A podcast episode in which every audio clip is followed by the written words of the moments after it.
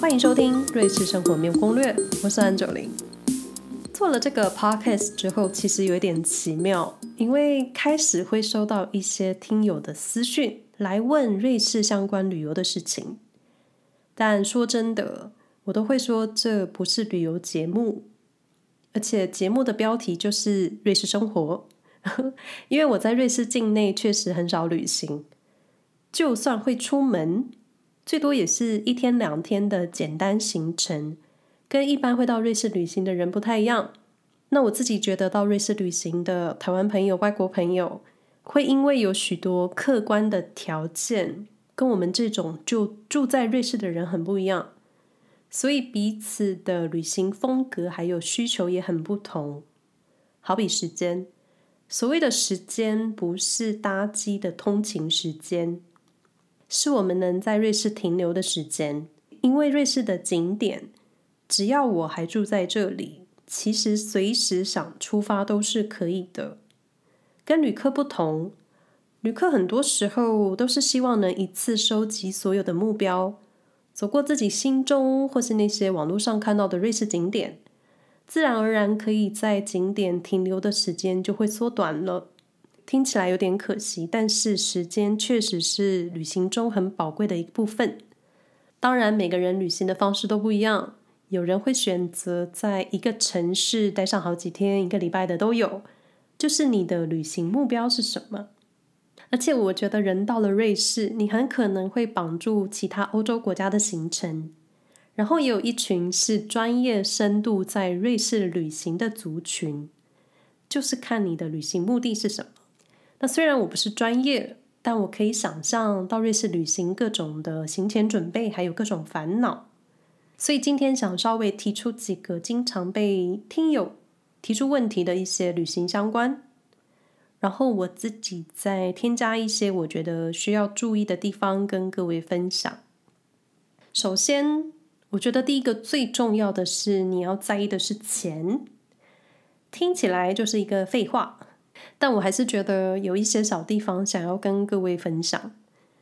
我们都知道到瑞士消费很高，也许你不会买纪念品，或是你不会特别的购物，但是旅行中最基本的住宿还有吃饭，我自己是觉得在瑞士的住跟吃想想还是蛮贵的。不过住宿的话我没有特别的概念，因为我个人就是喜欢干干净净、没有烟味，然后没有乱七八糟设计的房间。基本上我就是那个把住宿当作睡觉跟梳洗地方的人。但我觉得在瑞士吃东西，你可以找到低消的方式，或是可以直接找有附带厨房的公寓入住，自己采购食材，自己做饭，也许会花上一些时间买菜啊或是做饭的，但我觉得你很有可能可以在逛超市的时候发现一些有趣的瑞士商品，也不一定。那当然你有余力，你想3餐都吃餐厅也是没有问题，但我觉得你可能就是会吃腻。不过吃东西真的很看个人啦。那我这边会提到钱，是因为在 COVID 之后，瑞士有越来越多的商家只接受信用卡。那在瑞士境内呢，有个行动支付叫做 Twint。 我看了 Twint 的网站，目前瑞士活跃用户人数超过了500万人。你想一下，瑞士人口不到1000万，500万人几乎就是超过一半的瑞士居民都有 Twint。 现在几乎就是瑞士各地各种商家都会有自己的 Twint， 甚至朋友之间互相转账都是使用 Twint。 虽然我觉得瑞士数位化很慢，但这一方面我觉得它非常超前，可惜的是这只有瑞士限定。所以来瑞士旅行，我觉得你需要准备好你的信用卡，可能还要2张，以防万一。那当然跨国手续费累积下来也是一笔，所以我会建议各位在结账之前或是准备消费之前，你先问店家是否接受现金。因为我曾经遇过一家店，他们宁愿不做生意也不收现金，很强硬。那这几天看到部分的瑞士公车路线，乘客已经不能在车上用现金买票的新闻，所以我感觉未来瑞士使用现金的场合可能会越来越少。但我真的还是觉得身上需要一些现金，然后一些零钱，就是以防万一。然后我在瑞士的旅行社团看到有台湾的旅客在旅馆被偷东西，然后损失了一大笔钱的消息。虽然我也是不明白为什么要带这么大量的现金，但我觉得各位朋友出门还是要留意，因为最近观光活动又开始活络，瑞士又是观光大国，各种人各种流动。就算在瑞士这样相对安全的地方，你不会知道身边的人是谁，而且记得在国外掉东西很麻烦。另一个经常被问的问题就是交通。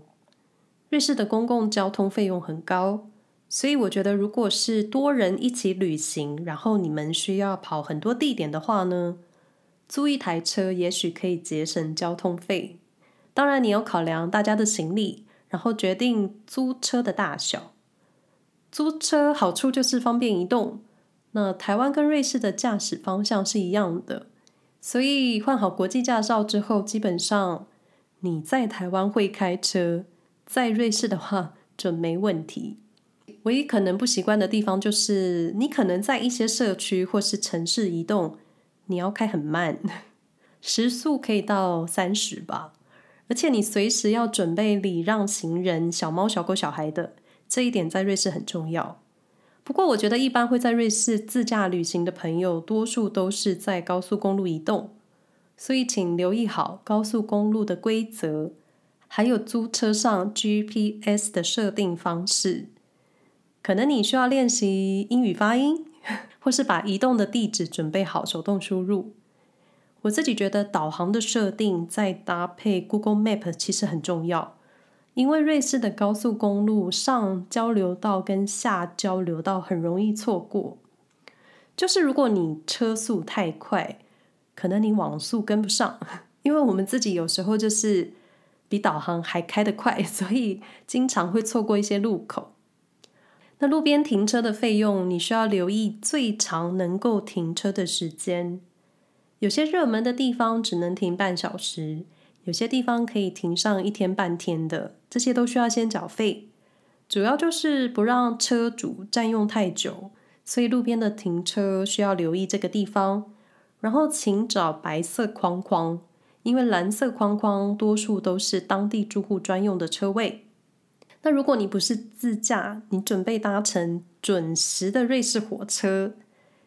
请一定拜托下载瑞士国铁 SBB 的 App， 非常好用。我觉得在整趟的出发之前，你可以先概算你要花多少车费在交通上，然后请留意一些长途距离的班车，票价会依尖峰或是离峰的时间有所不同。也许各位朋友在搜寻瑞士交通资讯的时候会看到所谓的半价卡，过去经常被讨论的是为期1年的半价卡，现在瑞士国铁也推出期限1个月的半价卡，费用是120元瑞士法郎，折合台币约4000。网站上特别注明只有瑞士和列支敦士登以外的公民可以购买，所以就是完全给旅客或是在瑞士短期居住的外国人使用。那你在买完半价卡之后，可以在 SBB App 的系统上设定之后看到的价格才是半价，所以你在旅行出发之前需要先计算买或不买半价卡各是会花上多少钱进行比价。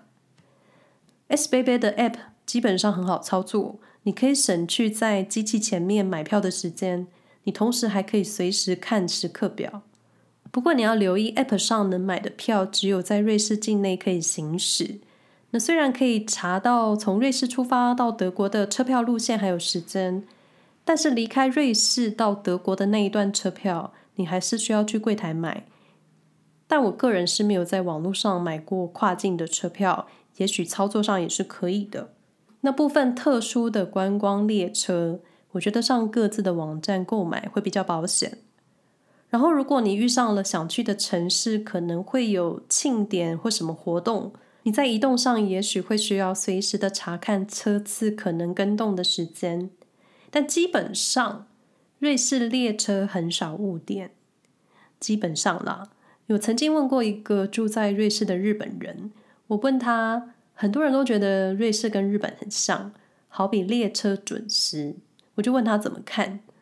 他说在瑞士误点2-3分钟很常见，但是在日本列车误点是很严重的一件事情，1分钟都要道歉。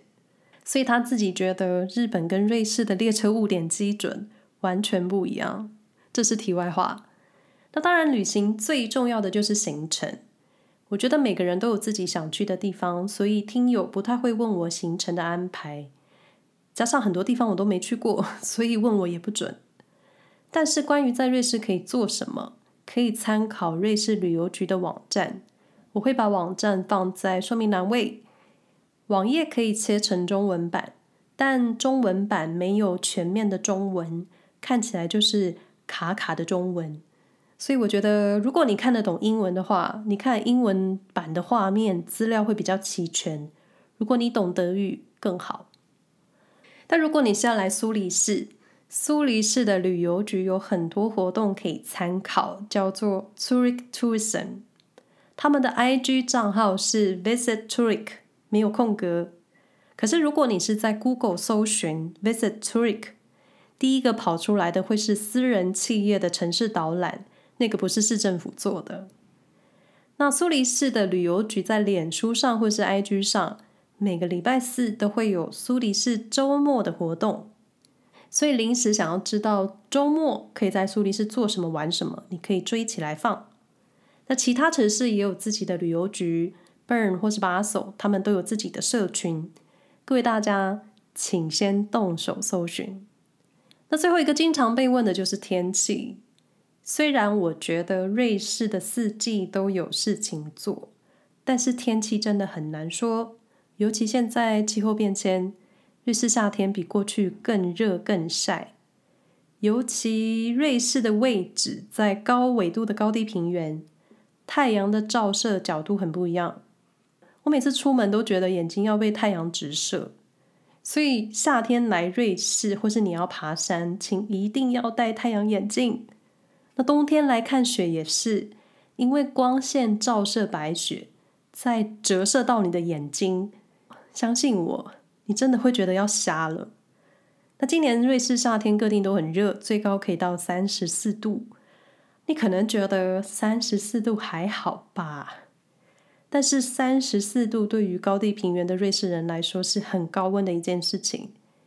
我翻了过去苏黎世夏天平均温度是25度，而且老旧的建筑室内是没有冷气的，因为过去的夏天没有现在热，所以根本不会考虑要装冷气，建筑设计都是以暖气为主。现在越来越不一样了，出门很晒，室内需要通风凉爽。那我记得之前有一集提到，在欧洲可能找不到冰咖啡，菜单上没有冰咖啡的选项，现在2年之后完全不同了，因为欧洲夏天实在越来越热，所以越来越多冷饮出现在菜单上。还有一个女生朋友要特别考虑的就是，欧洲的防晒用品是防晒伤，不是防晒黑，所以不想晒黑的朋友，请考虑从台湾带防晒用品。关于瑞士天气的查询，可以下载一个 App 叫做 Meteo Swiss， 是瑞士当地气象预测 App， 可以细部到使用邮递区号来看天气。如果有突然的暴风雨或是紧急的热浪，都会跳出通知，很实用。其实出门最重要的还是安全，